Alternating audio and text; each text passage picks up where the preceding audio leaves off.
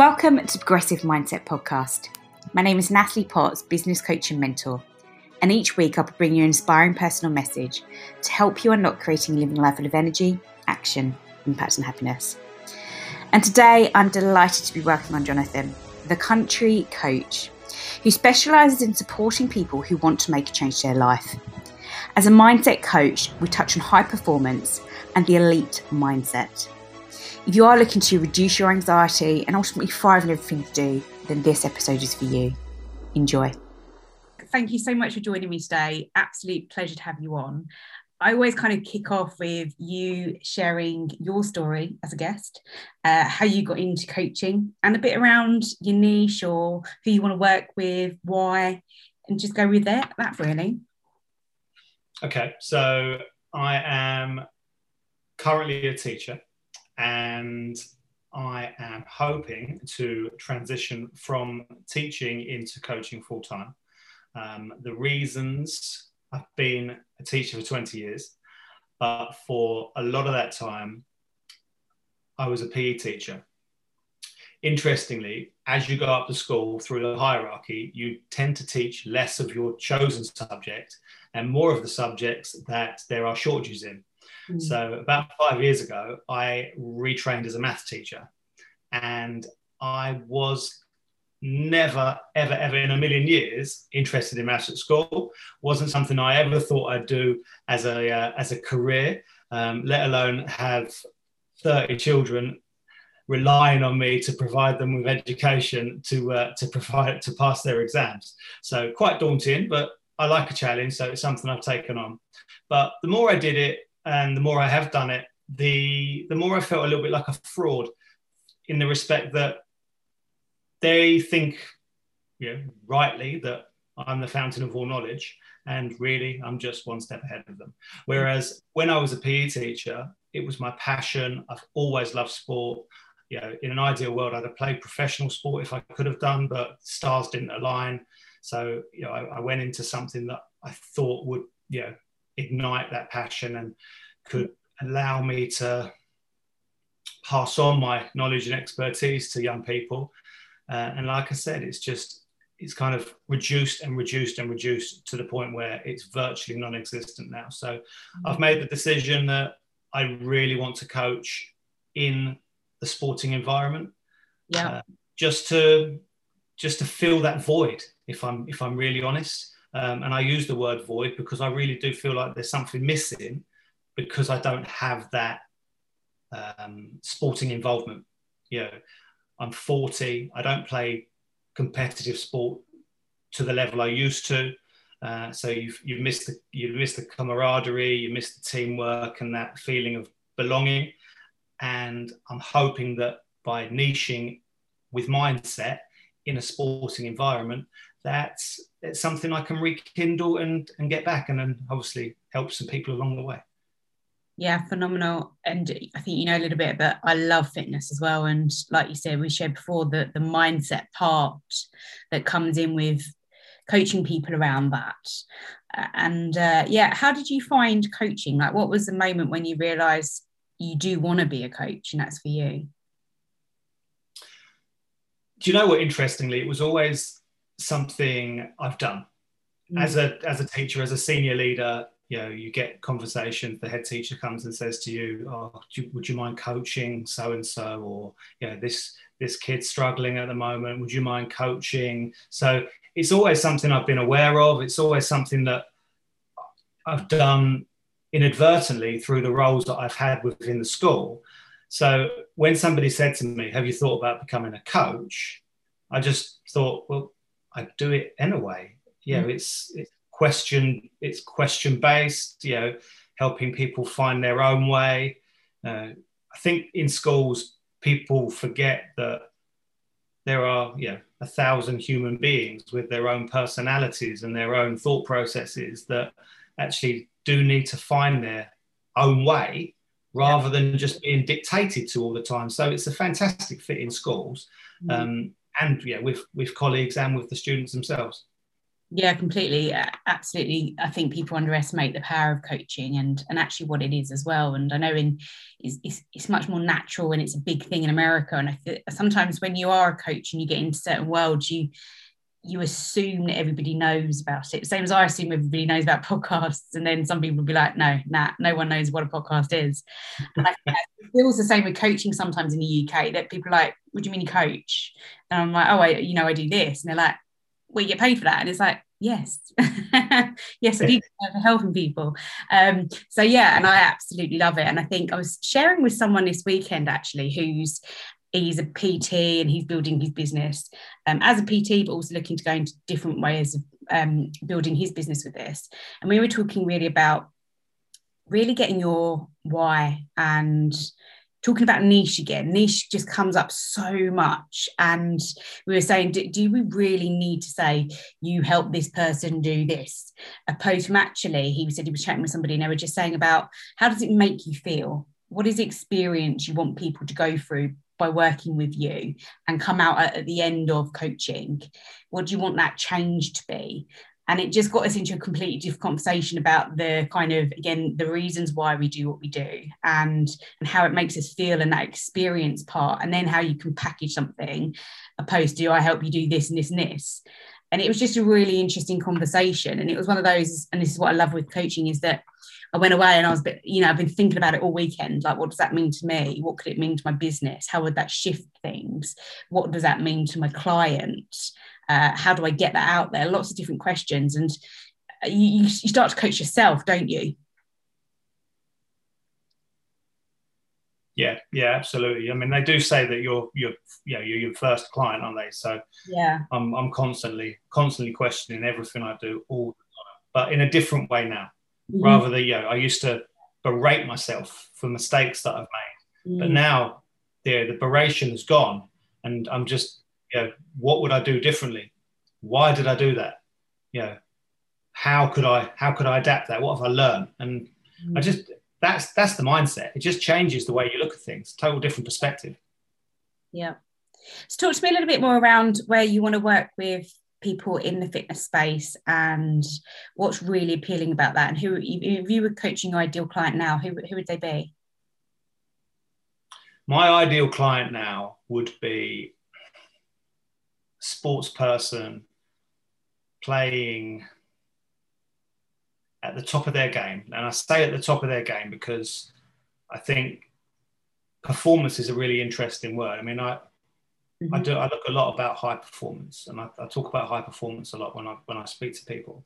Yeah. And when you consider performance, everybody thinks elite level. Everyone thinks, you've got the Euros on at the moment, you've got the British Lions tour going on in a few weeks. So, they're at the pinnacle of their game. But there's no reason why you can't be a high performer in your own field. You've just got to be working at the best of your ability. Yeah. And my dream would be to, you get a phone call from the British and Irish Lions, could you come on tour, please? We need a mindset coach. But I'm realistic. That's a few years down the line, maybe. So people that just want some help overcoming a challenge that's preventing them from playing or performing at their optimum is my ideal client.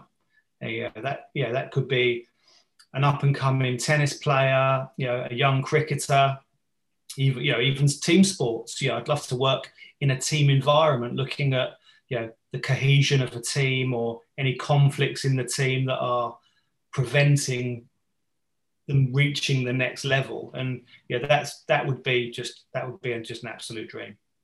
Yeah, it's really interesting, isn't it? High performance. I like what you say about it's, like being your best of you can be. And I was listening to Jim Rohn this morning because I'm kind of obsessed with his material at the moment. And it was all around goal setting and again, actually just focusing on, he doesn't use the term why as such, but the reasons, which is the same for you doing what you do, and really tap into it. And he said, people don't achieve their goals because they really don't know the reasons why they are doing something, and really tap into that. And it was just really interesting for me to think about my own goals and think, am I really tapping into them enough in terms of reasons to really commit myself to actually taking action on some of them? And yeah, it's just really interesting then about thinking about then, like you said, how much effort do I put into being a high performer within each of those goals almost, without putting too much pressure on yourself as well, but really stretching yourself to adapting, like you said, the mindset. It's then adapting and reframing a set of skills and qualities as a person, as a high performer, as a leader, to every type of situation, isn't it, really? So like you said, if it's an obstacle or whatever they're working on.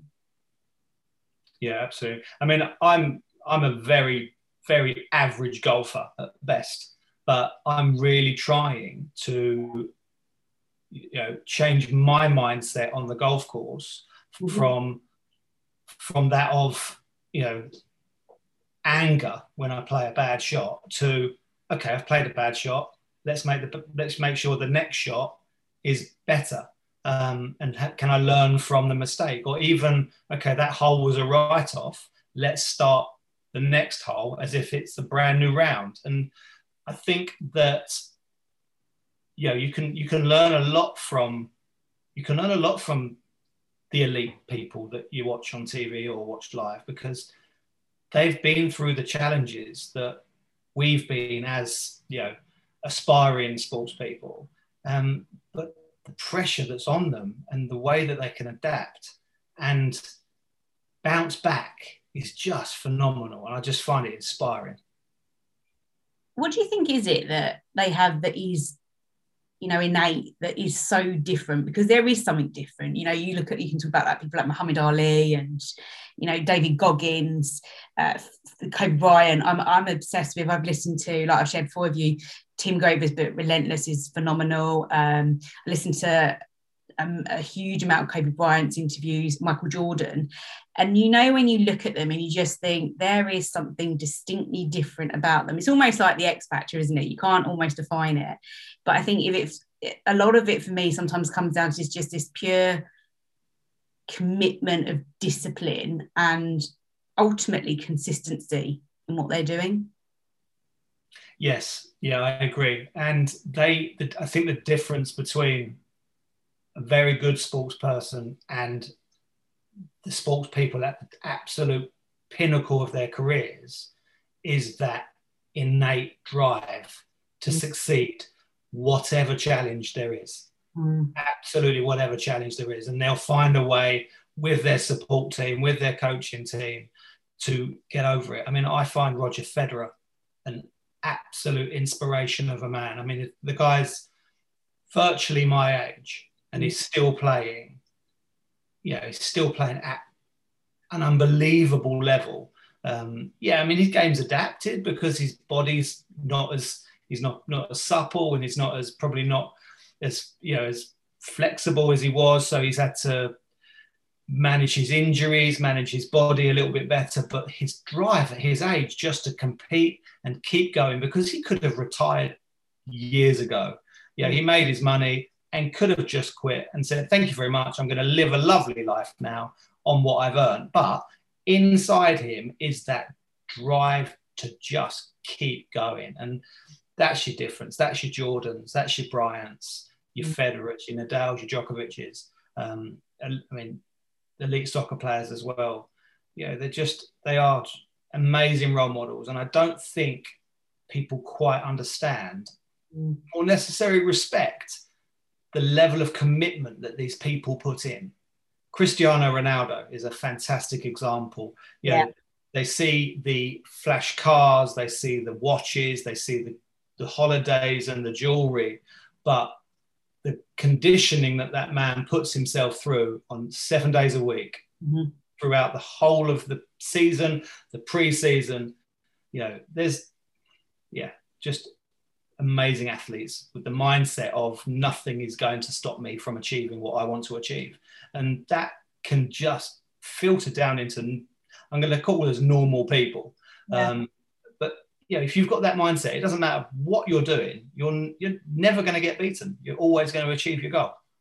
And it's commitment, yes. It's sacrifice as well, isn't it? And I think people always say that we shouldn't have to sacrifice stuff, and you know, the balance. And I remember a couple of years when I was doing lots of fitness shoots, and I was getting up at 5 in the morning. I was training I was doing cardio for an hour in the morning. I was going to work. I was finishing in the evening. I was going back to do another 2 hours training. I was then doing all these walking to keep, my neat training in, and like getting home at like 9:30, eating. Next day, 5 o'clock again. And it was constant. And it was just, I did that solid for 9 months. And it was absolutely, you just sacrificed everything. I didn't go to barbecues with friends, family. And that was just 9 months. And I just thought, because I wanted to get myself in that place and achieve something different for myself.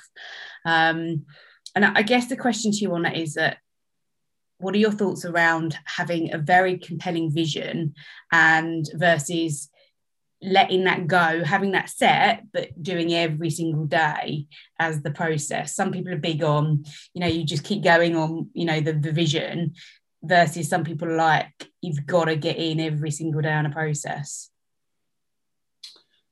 Are you talking from a coaching perspective, or are you? Yeah, it's the same, isn't it? That, it's what they do is just, they do that in the same way, but is it that these people and great coaches also really have to focus more on the now?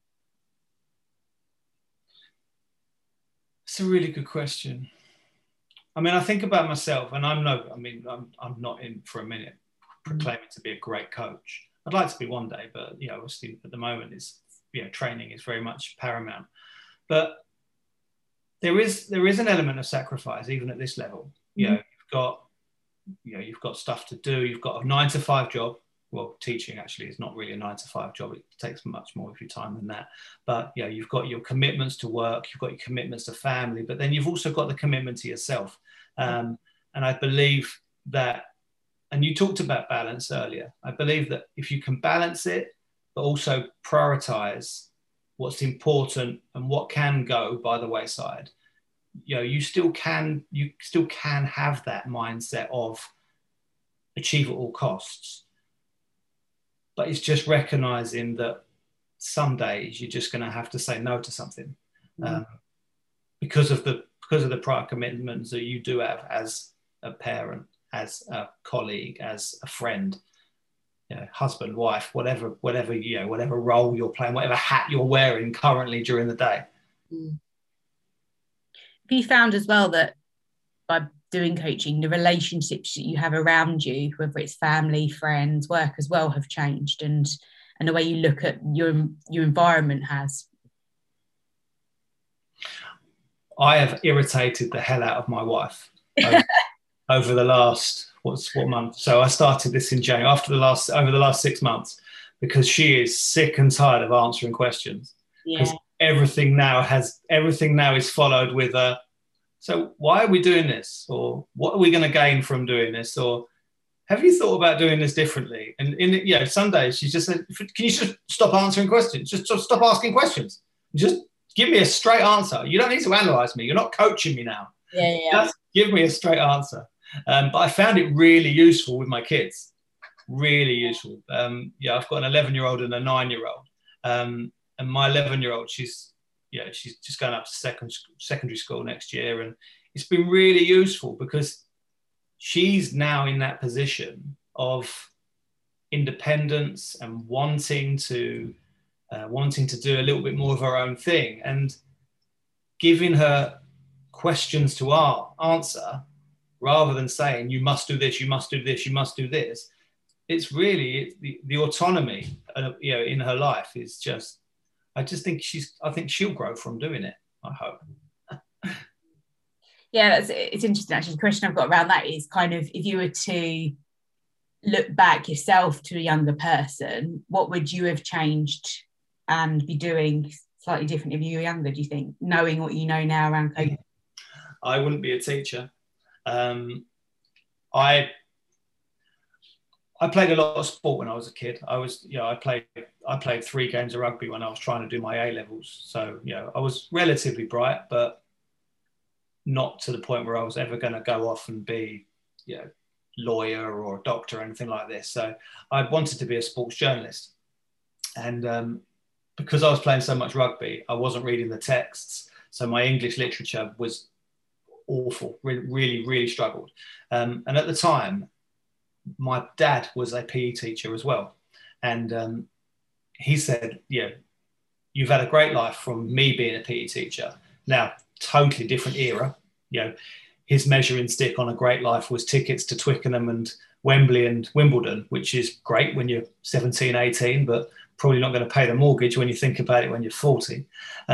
He said, well, why don't you become a PE teacher? You like sport. You want to, you like doing the stuff that you've done because of me. Why don't you make a career out of it? And instead of saying why or do I really want to do that, I just said, yeah, it sounds like a plan because I don't really know what else to do. Yeah. Now, it's a different era. We're talking 24 years ago when 22 years ago when I had to make that decision. Now, the world's a much smaller place. Links are different. The way that we work is entirely different. The careers guidance that you're given at school is completely different. So, yeah, would I change? No, not in a million years. But would I have done something differently? Yeah, I'd probably said, really, why do you think that's a good idea? Mm. Yeah, I look back and definitely think how powerful it would have been if I'd have explored some of the things I explored when I started coaching, like 26, I think, and actually did it, at 18. I think things would be very, very different. And I think that's why, like you said, actually, it has a great place to play in education. And I know it's massive with, especially the academy, since I've joined, there's a whole diploma in just education and coaching.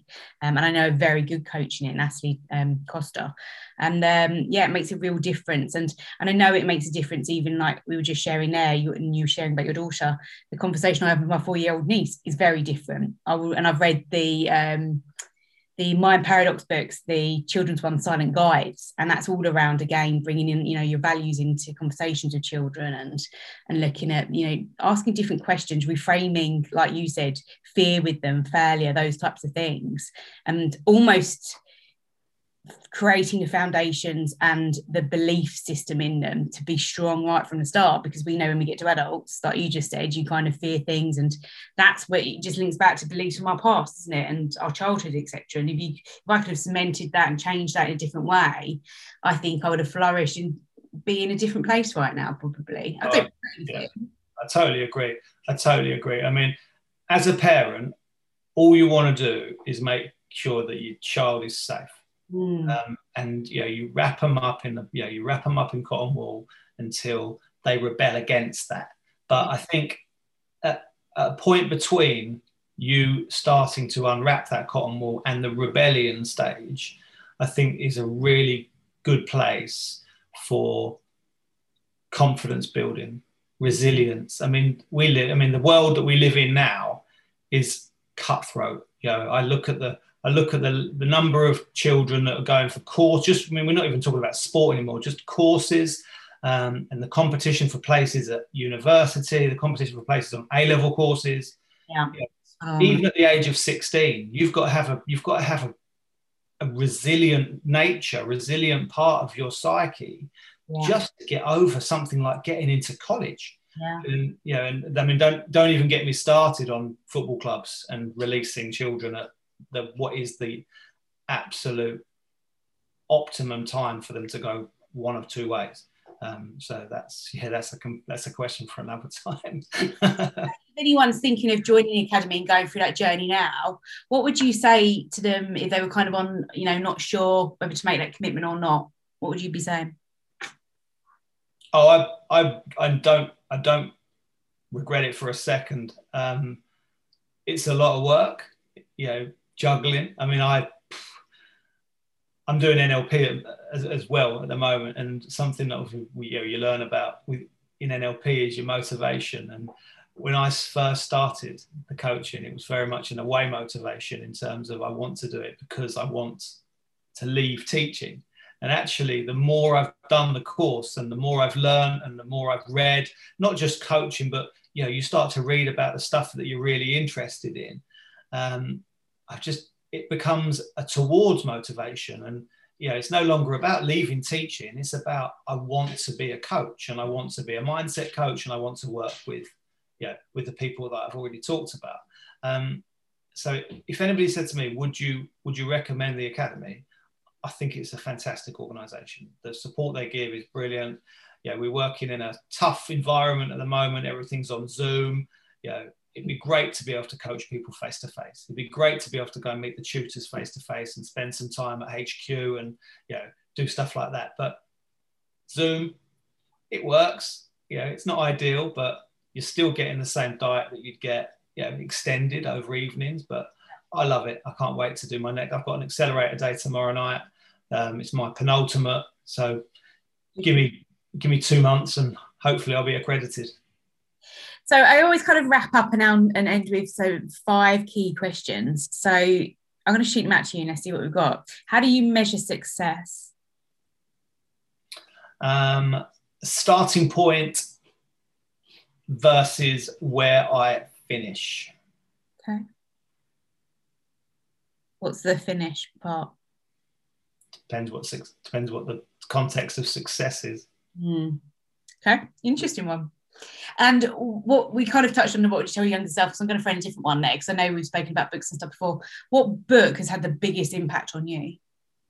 That one is... where are you? I've lost it. Taming My Monkey Mind by Don McPherson. Yes, you said about that. I need to look at that for sure. Yeah, it's awesome. Yeah. What do you want to be known for as a coach?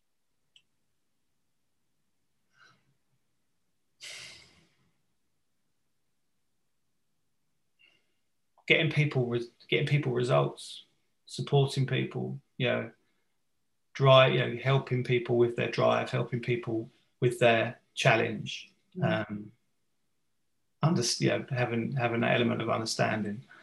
Someone asked me at the very beginning of my journey, actually, you know, what do you want to achieve? And I said naively, I'd like to be a name. I'd like to be somebody that they refer to in this field. So, you know, people can roll. You know, we talked about these amazing sports stars. You know, in certain circles, I'd like to be spoken about as somebody that gets results in this area. I know what you mean, that feeling you get as well from that, isn't it? It's like when you get a testimonial and, you know, things like that, they have no value in terms of monetary or anything. It's just that fact that you've made an impact in someone's life. Yeah. And like we said earlier, you've changed the way they feel and the way that their life is. And that's a phenomenal feeling. I get the same when I do volunteering, that kind of feeling that you're just giving something and you're not wanting anything in return. It's an amazing feeling of almost accomplishment. I was looking at that this morning with the mental health work that I've done and how people feel about being volunteers. And I think it's really powerful. And I think you get the same with coaching. You're serving, aren't you? And you're serving in a positive way. And that's the big thing around environment and who you choose to be with, hence why I asked that question, because you start to notice that the world around you changes and it shifts. And lots of people say, oh, people are very negative or don't believe in me. But when you start to change that and over time, those people... you either decide to let go or you just don't associate with in the same way. And you actually have a world around you where people do believe in you, and therefore that does empower you more and it keeps you consistent, it keeps you committed. As much as we say there is that discipline, etc., I bet you bottom dollar a lot of the elite athletes and mindsets that we just spoke about, the world around them have to have people that are either they are incredibly supportive of them or they just have to let them go. Yeah. That's what I can imagine. Yeah, I agree. Two years ago, I was doing some work with somebody on myself, not through coaching, and I came up with an analogy, and it was that your life is a play. Now, some people will be a character in your play for the whole of the play. Some people will be on there for a couple of acts. Some people will be on there for a couple of scenes, and you know, your play's not finished and you write your own play, and it's totally up to you how long these people stay in your play for, because you can write them out at any time. So if you don't like the fact that they're making you feel bad about yourself, yeah, they can quite easily walk off that stage and never come back on again. It's your choice. Sure. What can people do to live a more purposeful life?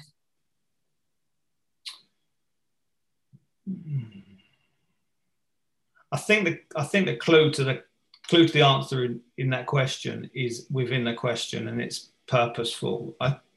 It's to It's to find a purpose. And again, we talked about people working at the absolute pinnacle of their career, whether it be in sport, business, show business. You know, they've got that because that's where they excel and that's where they get paid an enormous amount of money. But I still think that you can have a purpose and not be earning amazing money. I mean, my purpose at the moment is to make sure my children finish school. And me coaching as well as teaching will allow us as a family to live the life that I want my children to live, to make them whole, rounded, decent human beings. So when they fly the nest, they're not coming scurrying back because they've made millions of mistakes. Now, you know, fair enough, I made a lot of mistakes when I was a kid and my parents were there to pick up the pieces for me, but you learn from them. And that's what I hope my children, yeah, it's almost a legacy rather than a purpose. The legacy that you leave is the purpose that you seek, if that makes some sense. Yeah. Amazing. Look, thank you so much for your time. I really value it. Where can people find you, John? I go by the name of The Country Coach, which is a little bit weird, but my name, Jonathan Skelton, has got far too many syllables in it to have any kind of decent sounding coaching business. So I called myself The Country Coach because I live out in the sticks and I enjoy playing games in the fields with the kids and stuff. So it's a place where I like to do most of my thinking, and it just fit and it sounded good. So yeah, I'm on Instagram under The Country Coach. I'm on Facebook as The Country Coach Essex, and I also have a website, www.thecountrycoach.com. Amazing. Thank you so much. Thank you. Thank you for listening to my podcast today. I really hope you've taken some value. If you would like to focus on achieving your purpose-driven goals, then reach out and share with me one thing that's going great for you right now and one thing that you're really struggling with. Let's see if or how I can help you to leverage your business to make more money, make an impact, and have more freedom. As always, go take action, make an impact, and have a great day.